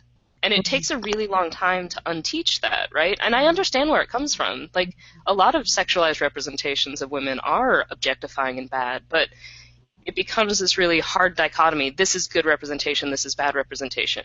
If you represent somebody who is African American, who grew up in a city speaking in a particular way, that's bad representation. As opposed to, no, you know, there are actually people who speak that way. They're not bad for speaking that way, but you're representing a very narrow viewpoint of their lives if you're always representing them as thugs who then the police catch and all the cops in the show are white and then they go to jail and that's the end of the story right mm-hmm. that's that's problematic representation mm-hmm. so i think part of it is getting away from good bad getting away from yeah. treating representation as this sort of check plus check minus grading assignment like that's a good show that's a bad show mm-hmm. all shows are problematic all and related to that teaching people that just because you critique something doesn't mean you can't love it. And I, I've said I say this to my students on a regular basis yes. that there's no point in critiquing something if you don't love it, mm-hmm. right? Mm-hmm. When I grade them hard, it's because I want them to do better, not because I hate them. Mm-hmm. When I critique a TV show or when I critique video games, it's because I would like them to be better. Because mm-hmm. if I if I hated them, I just wouldn't play them, right? Like I mm-hmm. love them, I enjoy playing them. That's my that's my pastime, even if it's not my culture. It, to get back to the gamer identity stuff, right? Mm-hmm. I can I, even my favorite games I can critique because I, once you are in that critical mindset, that's your critical mindset. Um, the I think the, the thing that is hardest to do that um, there are two things that are really hard to do that I don't.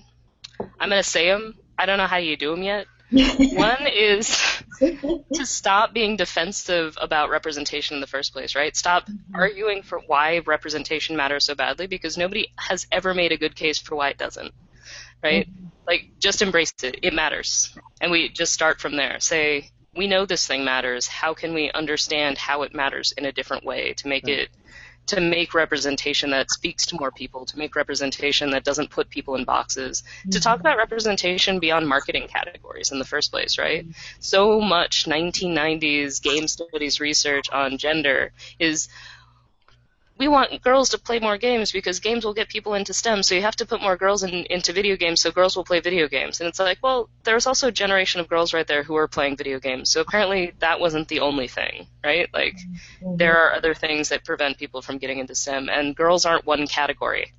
Like mm-hmm. the things that will speak to one group of girls won't speak to another group of girls, and so we can't use that as the um, always going back to you're missing out on this demographic. I think that that language really hurts us mm-hmm. because it treats the people that treats representation as just a marketing trick and not something that all games should have to deal with in the first place. And the other is um, I said it at a keynote at a, the Montreal History of Gender and Games conference, and it went over better than I thought it would because I thought everybody was going to be pissed off at me.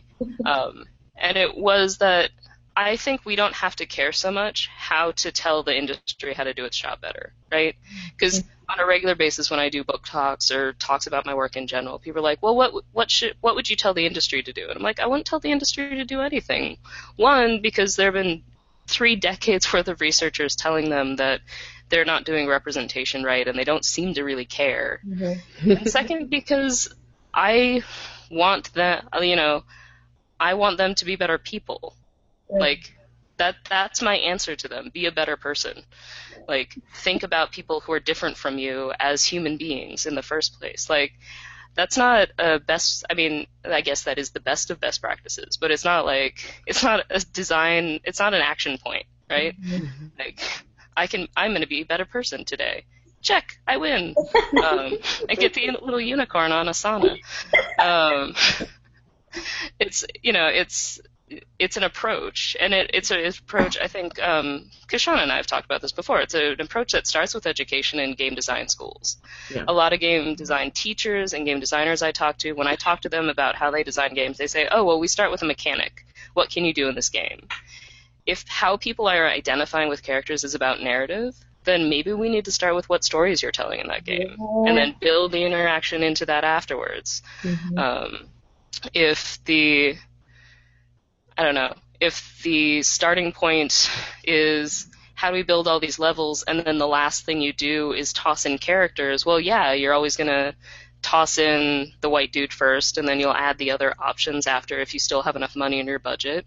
Mm-hmm. Maybe we do the design work earlier on in the process and cut out some of the extra levels that nobody really cares about anyway because nobody finishes games. It's something like it's something like 50% of people are, or 50 the majority of people only get 50% of the way through most games. Wow. So just, I mean, you know. Right. Not, I mean, I'm a I'm a completionist. I have to get through the game, but like, I hate games that suck at the end. But maybe still put more time into the end of the design process of creating mm-hmm. those characters. I was talking um, to someone who was is an academic also working on a design project with some students, and all of them, critical scholars, feminists for the most part, and she asked them all to, you know, start making sketches of the first character for their game. They're going to have a variety of different avatar options, and every single person in the room started with the white guy. And she stopped them and she's like, What are we doing? Everybody in the room, male, female, regardless, right? Started drawing a male character first. That tells us something about how we're socialized to approach the design process. That mm-hmm. that's a that's a point to break it up in the first place. Um, and I think if people in game studies want to speak to industry, that has to be the point at which we interject ourselves. Right? Is the process. Mm-hmm. Yeah. Like, what can you do in the process of making these games to make them better? Not just criti- not just you know fixing it after the whole thing's done. Yeah. It's kind of interesting because I mean what you say is very true, and and in my own experience, it's been kind of mind blowing to the design students to get them to even consider the fact that mechanics are a part of a game's narrative as well. Yes. So that you, you don't throw it in at the end. Is this something that you've got to start talking about, thinking about, and planning from the very beginning? And they're like, huh? Um, and then you you show them games that start to do this, that are starting to do this well, and a lot of them, honestly, are still a lot of the smaller indie titles, mm-hmm. um, and they're just kind of mind blown when they have to think about it in that way, because they are so used to doing things the same way that they've been done for 30 plus years at this point. Mm-hmm. Yeah, absolutely. I mean, and the more games people get used to playing, the more games that they have access to in the first place. Like one of the things that nobody really talks about. I mean, I know designers talk about it within their own circles, but like distribution platforms are crucial to getting people used to playing different kinds of games. Like if it become if it's harder to get your game on a console than it is up on, you know, Steam or something, then you're missing out on everybody who plays console games. Like you know, Kishonna and I play mostly console games. Mm-hmm. So it takes a little extra effort to get us to play. I mean, I, you know, made the extra effort to play some of the indie games, but when I'm on my computer, I'm working on my computer. right? Like, right. I like console games, but there's a lot fewer interesting new nifty weird titles on consoles. I mean, it's in, it's changing. It is dramatically changed in the past five years. Um, but it's still it's you know access to the marketplace is one of the things that people really need to uh, work on because there are tons of indie designers out there who are making tons of really interesting, cool little games, yeah. but nobody has any way to hear about them or interact with them in the first place. Mm-hmm. Yeah, absolutely. All right, Kishonna, you had a question or two. Yeah, I um, I again, like I said, I've been stalking Adrienne. I mean, knowing you know Adrienne, her word, you know, for like a really long time. and I, one of the features that she has on her website is um her comics. Um, I don't know how old they are. They've been there. I feel like they've been there for at least three or four years because I remember using the comic as um in the classroom. Like I thought it was like a Which one did you use? Um the theory Fou- Foucault. Oh, yeah. I use yeah I used it. it was like awesome and like it resonated um with the students. They did their own comic to kind of present like their own the, the theory that they were assigned and like it was cool. Of course, the people who couldn't really draw that well were like, well I can't Like draw. me. I was like, look at Adrienne Shaw's, you know. Her comics are crap too. no, it's totally fair. It's accurate. Um, But I love them though. So first I like that because that just, just seems like I mean it's not a weird thing because there's a lot of links and a lot of parallels between comics and video games. But how did you get into that? And what are you doing with like your comics now? oh, well. Funny story. So the Foucault Man comic was actually my junior year of college. That was my final project for my feminist and queer theory class. Because I took it with Karen Barad, who's a badass feminist science and technology studies scholar. She's terrifying. Um, but uh, amazing. But there are eight of us in that class, and like the way she designed that class was basically like each week we'd read something, and then as a group we'd decide what we needed to read next. And so mostly we worked backwards. Like we started with gender trouble, and then like oh she talks about this person, then we go read that person. So we went sort of back in time um, through gen- gender and queer theory. But she was like, for the end of the project, because it was so discussion based and so intense, she's like, I want you to make something instead of doing a paper. And so I was into comics. I like drawing little comics. So I was like, I'm going to make a comic version of um, uh, Susan Bord- Bordo's take on on Foucault um, for, you know, so I, th- I think it's like something like a four page comic. I drew it at lunch tables in my college, um, and then like pasted it onto paper and made copies of it. Um, somebody else did an interpretive dance. Somebody else did collage. Somebody did some video. It was awesome. Um, which is one of the one of the reasons I do make my students do creative projects. Um, so every semester they have to do a final paper and then they have to do a creative representation of their thesis on top of that because I think it helps them synthesize what they're talking about. Um, but I also, when I was in college, what I studied was comics. I mean, I would have done a senior thesis if I could have find, found an advisor. I, there was just nobody on campus who could who uh, was free to be my advisor, but I multiple projects on like the history of comics, uh, Dyke comics specifically. Um, I graduated. I had no intention of going to graduate school. Um, that didn't work out. I was done with school. Um, look at me now. Um, and I like, and I went, and I moved to Vermont, and got a job in a grocery store, and worked for a year, and was like, wow, working sucks. Um, working in a shitty job market where you're being paid like minimum wage sucks. Um, and so, especially with a liberal arts degree worth of student loans. Um, and so I applied to grad, like, at the same time, my friends were really into video games, so get home from the grocery store, can't move, because I've been on my feet for eight hours, eight, ten hours in most cases. So my friend and I would play video games because that's the most we could do. So when I wrote my statement of purpose for grad school, it was half comics because that was what I had studied, and half video games because that was what I was doing and I wanted to sound smart, and like I was doing something, not just sitting on my pla- couch playing video games and working a crappy job. Um, and then when I got to grad school, I was all excited to study comics, but um, somebody, I won't say who, told me that they were really more interested in the fact that I was said I would do video games. So I was kind of forced to focus on that instead, um, instead of doing comics. And I don't, you know, in the end, it worked out very well for me to study video games. Um, and like, you know, I'm I'm happy I made that choice, especially because comics had been in media studies, and now it's kind of shunted off into English for the most part. Um, and I prefer just doing that for fun. Um, I at least have one thing I can do for fun. Um, but I like, I don't know, I think in comics. Like when I make PowerPoint presentations, I do pictures and words at the same time. I um, can't. I can't do a talk without PowerPoint, not because I need the PowerPoint to pace me so much as I need illustrations to go with what I'm saying. Yeah. Um, and like I draw comics to help explain stuff. So some of the comics on my website are things I drew for fun. Some are the ones I drew for teaching. So there's one about um, Althusser, and there's one about um, the various like highbrow and lowbrow and middlebrow um, that I just drew to help explain to my students what I was talking about. Um, and then I've made a couple that were poster presentations for various conferences where you have to put stuff up on a board on a wall and it has to be super visual and I was like, well, I might as well make a comic. That sounds more fun.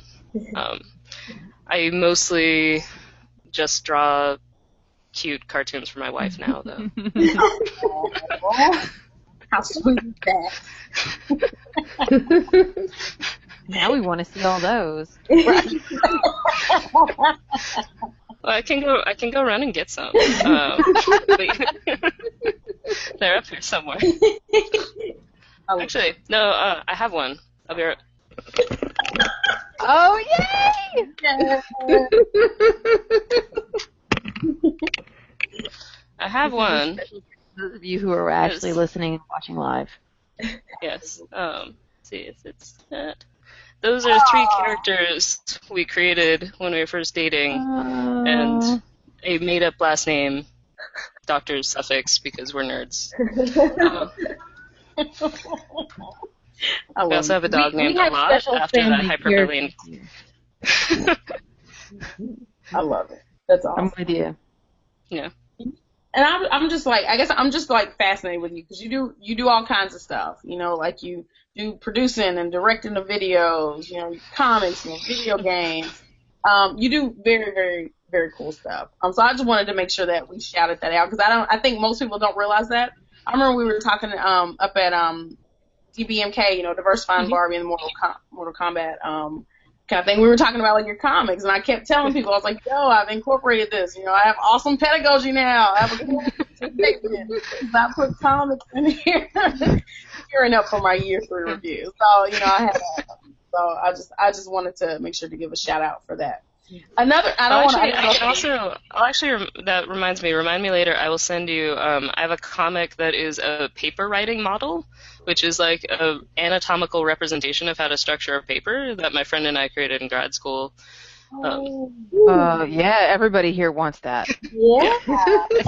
I'll, actually, I can add it up to my website and I'll share a link. Um, Hell yeah! That's exciting. That's what's up. I don't want to share her. Look, we will fight.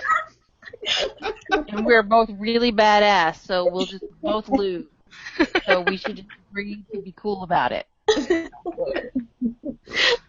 One other thing I did want to say because I've I've noticed that um the whole the APA has once again said you know video games causes violence and stuff, mm. and I thought that was like just hashed out years ago that in fact it didn't. Why do you think? Why does this keep coming around? I feel like it's like like on a, like a, a five five to ten year cycle now that every mm-hmm. now and again we'll hear you know this this this rhetoric you know this narrative of like video games and aggression and, and violence. Mm-hmm. Why? Or, or maybe it's linked to an election cycle too. I mean, I don't know. Maybe we can pay attention to that. But why is that? Why why do you think that like games gets this like bad rap? You know, why can't we refocus? Yeah, I mean, I think part of it is it's, you know, I mean, it's not just games, it's just games are easier to run a study on, mm-hmm. right? I mean, there there were decades of studies on TV doing the same thing of I don't I'm pretty sure people have done studies on music doing the same thing, but much much less of it. Um, you hear less stories about it. I think video games make headlines faster, is why we see it. Not because there's more research on video games violence than anything else. I think we just hear more about it because it's a catchier headline, and a TV news station doesn't want to say TV causes violence. Um, Yeah. Especially d- given the decades of cultural studies research, which showed that news representation of violence is actually has a much bigger media effect than violent movie watching, right? Because it makes people think the world is a big awful place and everybody's out to get them. Um, which, if you watch local television news, that is the story, right? Like, I would never go outside it if I watched news in Philadelphia. Um, between the weather reports and the crime reports, like it's an apocalypse every single day. um, and it's not I think a bad that's- city. That's interesting though because there used to I remember when I was young, this is revealing my age. Uh, there used to be a lot of reports about music. I was going to say, violence. remember the connection Tons. between Columbine Yeah. and Marilyn Manson. Yeah. Yeah. absolutely. And I think But part as, of it as was, games became bigger, it went less. I'm sorry, go ahead.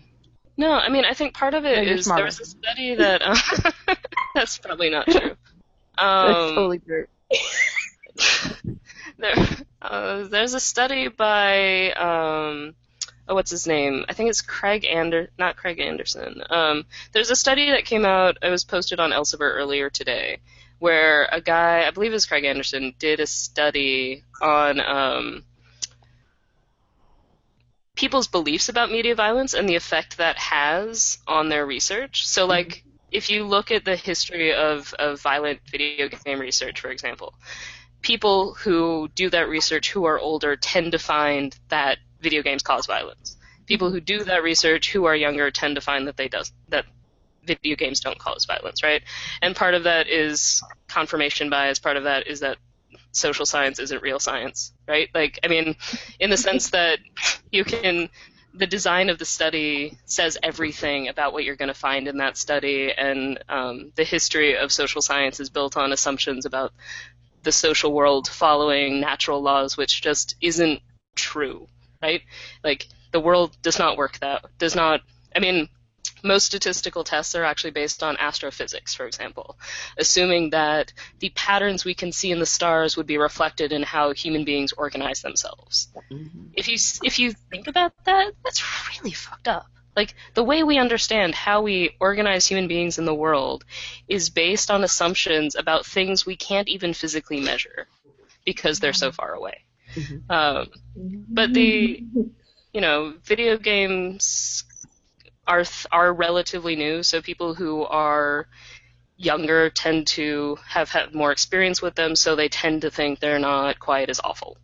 Um, and people who are older, and I'm I'm only looking over because I'm still trying to find that original study um, that uh, part of why we keep seeing it is just because the people producing that research grew up not like not playing video games. Um, the other part of it is that it you know it may video games are still represented as this weird inaccessible thing to most people. They're mm-hmm. represented as this niche subculture mm-hmm. that nobody understands. And if you watch a video game and you haven't played it they're kind of fucked up in some cases right? They there's really racist language there's lots of killing there's lots of violence. Once you start playing them that goes away and you don't care as much. But the same is true of violent movies, right? Once you get into a violent movie, that sort of goes away and you don't care as much. Um, it's not because video games are worse or better than other media. It's just because people have more experience with the other media, so they're not treating it as special. I guess is part of it. There are- Desensitization. I, I have I have three brief responses to that. Um, the fourth being that that was a great answer, but the first um, is that doesn't that make it actually better if fewer people are identifying as quote unquote gamers and games are spreading to a wider audience because you have more people who are involved in saying no no no it's fine. It's just a thing like a movie or a TV show. That should be better. And maybe the gatekeeper should like chill the fuck out just a little bit. Yes. Um, No, absolutely. And I, I fa- finally found his name. It's Christopher Ferguson. Craig Anderson is the one who does a lot of violence media studies, so it was a really yeah. bad fail on my part. But it was Christopher Ferguson did that recent paper saying age influences whether or not you think games cause violence. Yeah. Um, Uh, I mean- in my, I don't know, just my second little thing is, is man, you know, I'm like queen feminist of feminist land. Uh, and I watch a ton of problematic, horrible, hmm terrible movies and shows and just bad things. So like my husband and I are really into horror movies. And Yeah. horror movies are like the bottom of the fucking barrel, right? Even if you have like the final girl who kicks everyone's ass, they're still terrible. But you're right, there is a sort of disconnect there where you're like, well, I know this is awful, um, and also these horror movies, these action movies are all terrible, but fuck it, whatever, it's fun. And we have that that that threshold that we identify in games too, where it at to a certain point we're cool with it. If it crosses that point, we got to turn the game off. But up to that, we're fine because we Mhm. can we can break away from it. So here's the question, and this is where this is my third thing, and this is what I want to mm-hmm. ask of you, which was not on the list, and I'm sorry. How do we tell people when we study these games that we're not trying to take away all their toys, but we just want to talk about this stuff because it's really fucking interesting? Yeah. Yeah, I mean, I think it's as I mean, I think the you don't critique something if you don't love it is one way of doing it. I mean, if that were true, then the I think some of the people doing violent game studies might secretly love them. Well, they're not really critiquing the games, right? They're making assumptions about how humans operate. And that Mhm. that's just how we're different, right? I believe in the ways human oper I believe people's interactions with media are much more complex than an experimental setting really encapsulates. I think you can tell a lot of things with experiments, but trying to map it onto like large social things becomes really difficult because you can't control for everything. Um, and I think part of it is that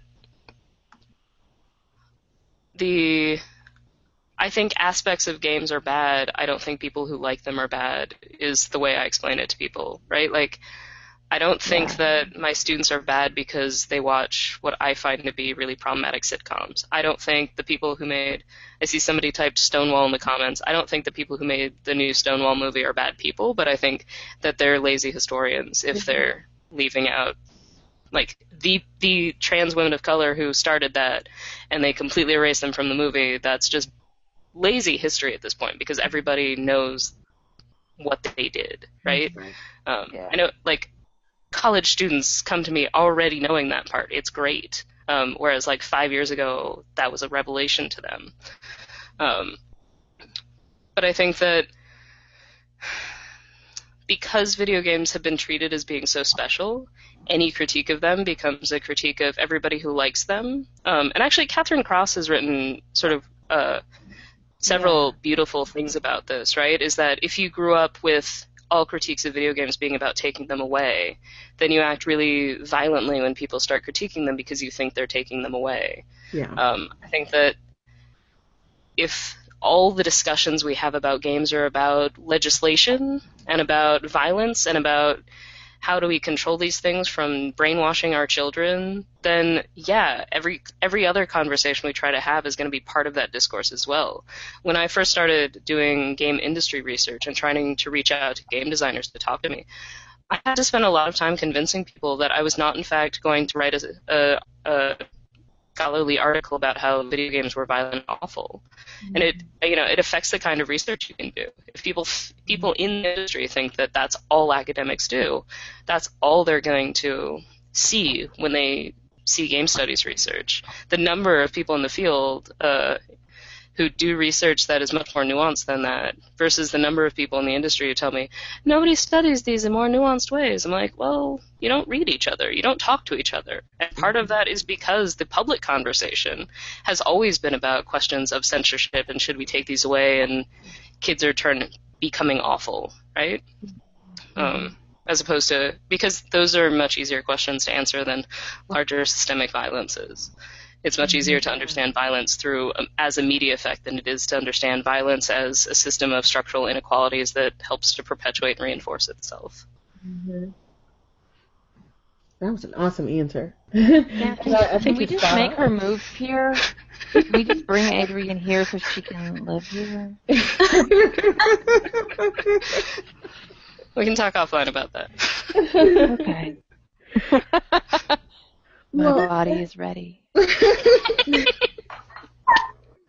Once again, we were just talking about that earlier. Um, so we've had you for a long time, and and uh, we don't want to keep you forever. Well, we do, but we won't. um, just kind of as a wrap up question, can you tell us? You mentioned it a little earlier. Mm-hmm. Um, can you tell us um, about the project that you're working on now? You mentioned it a little earlier when we were talking about what we're reading, Mhm. but it sounds really interesting. Absolutely. Um, so my next book project is about queer game studies and sort of thinking about queerness in games in a really broad way. And one of the first projects I'm doing towards that is creating a digital archive in the cultural studies sense. So it's basically it's a website collecting all of the queer game content I can find in games dating back to the 1980s. Um, the earliest game I have is a 1986 game, I think. Um, and basically it's where uh, I had an RA last semester working on it. Now I have cajoled a few friends into helping me because all told from 1980 to 2015 we have a list of about 300 games. Um, and we're making a unique website for each gamer game series and then a unique website for uh, or web page rather for each instance. So if that's a character if it's a rep- if it's a, uh optional relationship option if it's a npc or um, some activity you have to do in the game. So there's a whole slew of games where you have to do cross cross dressing as a mission of some sort. Um, and so we have been collecting all the games trying to write up re- little blurbs about what the content is, if their content actually is. One of the things I've discovered in diving back into the project the last two weeks is that a lot of the things on various lists wasn't really gay content. Um, so there's one game, It Came from the Desert, where a woman talks about she was driving with her girlfriend, um, and it's really clear if you look at uh, the it's let's plays of the game that she means girlfriend and like the straight girl I have a friend who is a girl sense, but it appears on like 50 different lists as a representation of a lesbian in a game. Um, and so a lot of the time is sort of devoted to digging out and figuring out like, was this intentional? Is this a gay reading of this character? Is this clearly this uh, queer character of some sort? Um, and part of the goal is to do sort of a quick and dirty proportional analysis, like how many of these games are there? How what kind of content it, it is. Um, most of the histories we have is of optional content or implicit content. I've actually found a lot more explicit uh, representation in games from the 80s and 90s than I expected. Right. Um, and it's, I mean, part of it is it's just taking forever. So if anybody is interested in helping out and wants to take on a game, I have a list of about 100 games that haven't been started yet. So people can email me or get in touch on Twitter. I'm happy to get extra help. Um, and one, of, I mean, what I've also discovered in doing this is that when we when we scratch the surface of one game that had like I don't know Leisure Suit Larry, which is this series of games in which you're a straight dude trying to romance a lot of women, yeah. has an immense amount of queer content. I mean, a lot of it's homophobic and transphobic, um, including what I discovered and was tweeting about yesterday the earliest representation of an explicitly trans woman I can find is from a 1989 Leisure Suit Larry game. She's a character named Chablis, who, unlike modern games, is actually voiced by a female voice actor. Um, and she and Larry go on a date, and then he discovers that she's not cisgendered and freaks out, and it's really awful.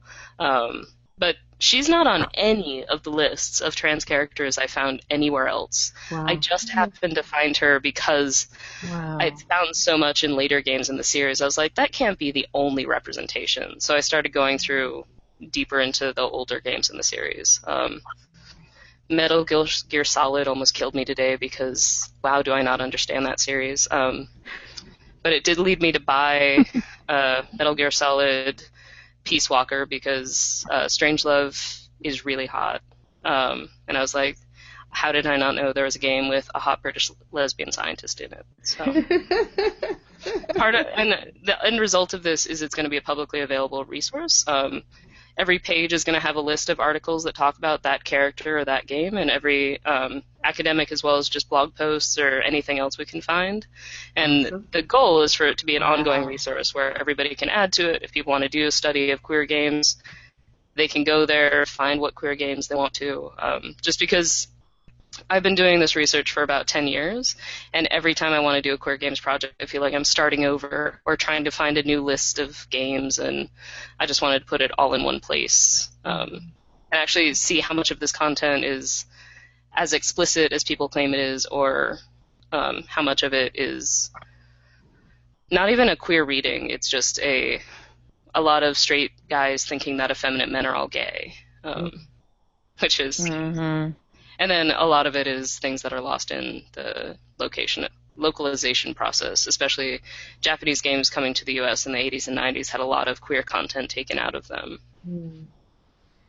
That you know that sounds amazing, and it, it's interesting to hear you talk about this because it sounds like, um, like most of us who do game studies, and especially those of us who are who are in English departments, um, we find ourselves constantly struggling with trying to figure out how to do the work that we want to do in the medium that we want to do it, Mhm. um, which is traditionally not a monograph. um, so yeah, I mean, we, we need to we need to talk about that more one day, you and I. Um, Me, I wanna, I wanna, I wanna come because I've done died and gone to research heaven, y'all. I don't even know I've left this earth. I'm podcasting from the grave. oh. Here lies Alicia. She wanted to research queer content in games. so here's and and here's a non-question, Adrienne. Mhm. What haven't we asked you about that you want to talk about, or have we exhausted all of the possible topics under the sun, especially it? Yeah. Yeah, I mean, you didn't ask me any questions about gardening, but Didn't know you were a gardener. How is your garden? oh, is actually doing um, quite well now that we gave up trying to plant vegetables because we Philly squirrels will eat anything, um, and they will eat any plant that makes um, makes a fruit of some sort. They'll eat the entire plant, not just the fruit. Wow. Um, but now we have two giant mint bushes and quite a lot of basil, so things are good. Good to know about Philly squirrels. Philly, especially uh, West Philly squirrels, they, I mean, I I tried everything to get them off the tomato plant plants, including cayenne pepper, which a lot of sites said guaranteed will work. I And they saw were like, ooh, uh, spice. They were like, ooh, salsa. exactly. They were like that shit pizza work. plant, pizza plant right here. Delicious. Thanks. Can have add some salt later. Yeah. It's Well- rough. now we know about the gardening part. There you go. That's all. That's everything I know in the world. Games, gardening, and I don't know much about hockey except it's fun. I'm from Detroit, so hockey's big there, so I understand. Uh, all right. Well, again, we have to say, Adrienne, thank you so much for joining us. Oh, thanks for having me. It's been a fucking blast talking to you. Um, and you're welcome to come back anytime you want to. Yes, Abs- like all the Absolutely. Anytime you just want to come back and talk about, you know, how your project's going. What, or your garden. So we'll see you in two weeks, is what we're saying. Same crew, same time, two weeks from now.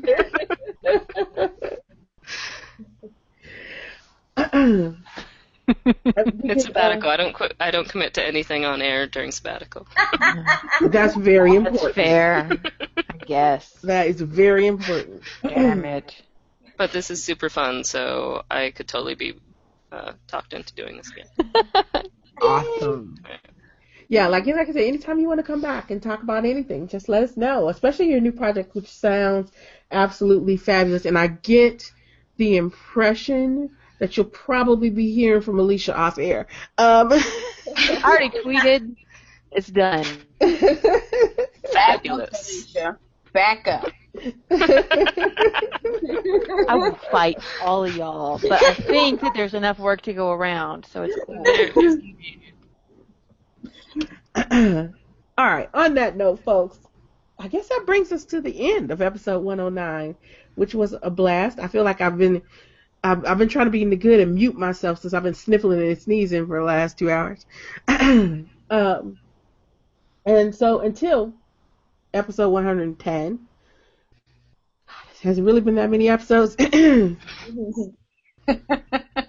um, you can, you know, folks can contact us in all the normal ways um, at our, of course, Not Your Mama's Gamer website, which is nymgamer.com. Um, on Facebook, just look for Not Your Mama's Gamer. On Twitter, where you will usually find Alicia and or I talking over one another uh, at at NYM Gamer. Um, and if those things aren't your thing, there's always Tumblr at nymgamer.tumblr.com. I think that's all the things. Or you can just send us an email. and we uh, welcome questions, comments, suggestions, as long as they're respectful and don't involve telling us to do foul things to ourselves. All right. Should yeah. be a standard rule, yes. Yeah, that should be a standard rule. we need to post that somewhere. so until next time, when we have episode 110 to talk about all the other kinds of fun stuff the, in the gaming universe, excuse me, stay cool, stay dry, and as always, my friends, game on. Game on. game on. Game on.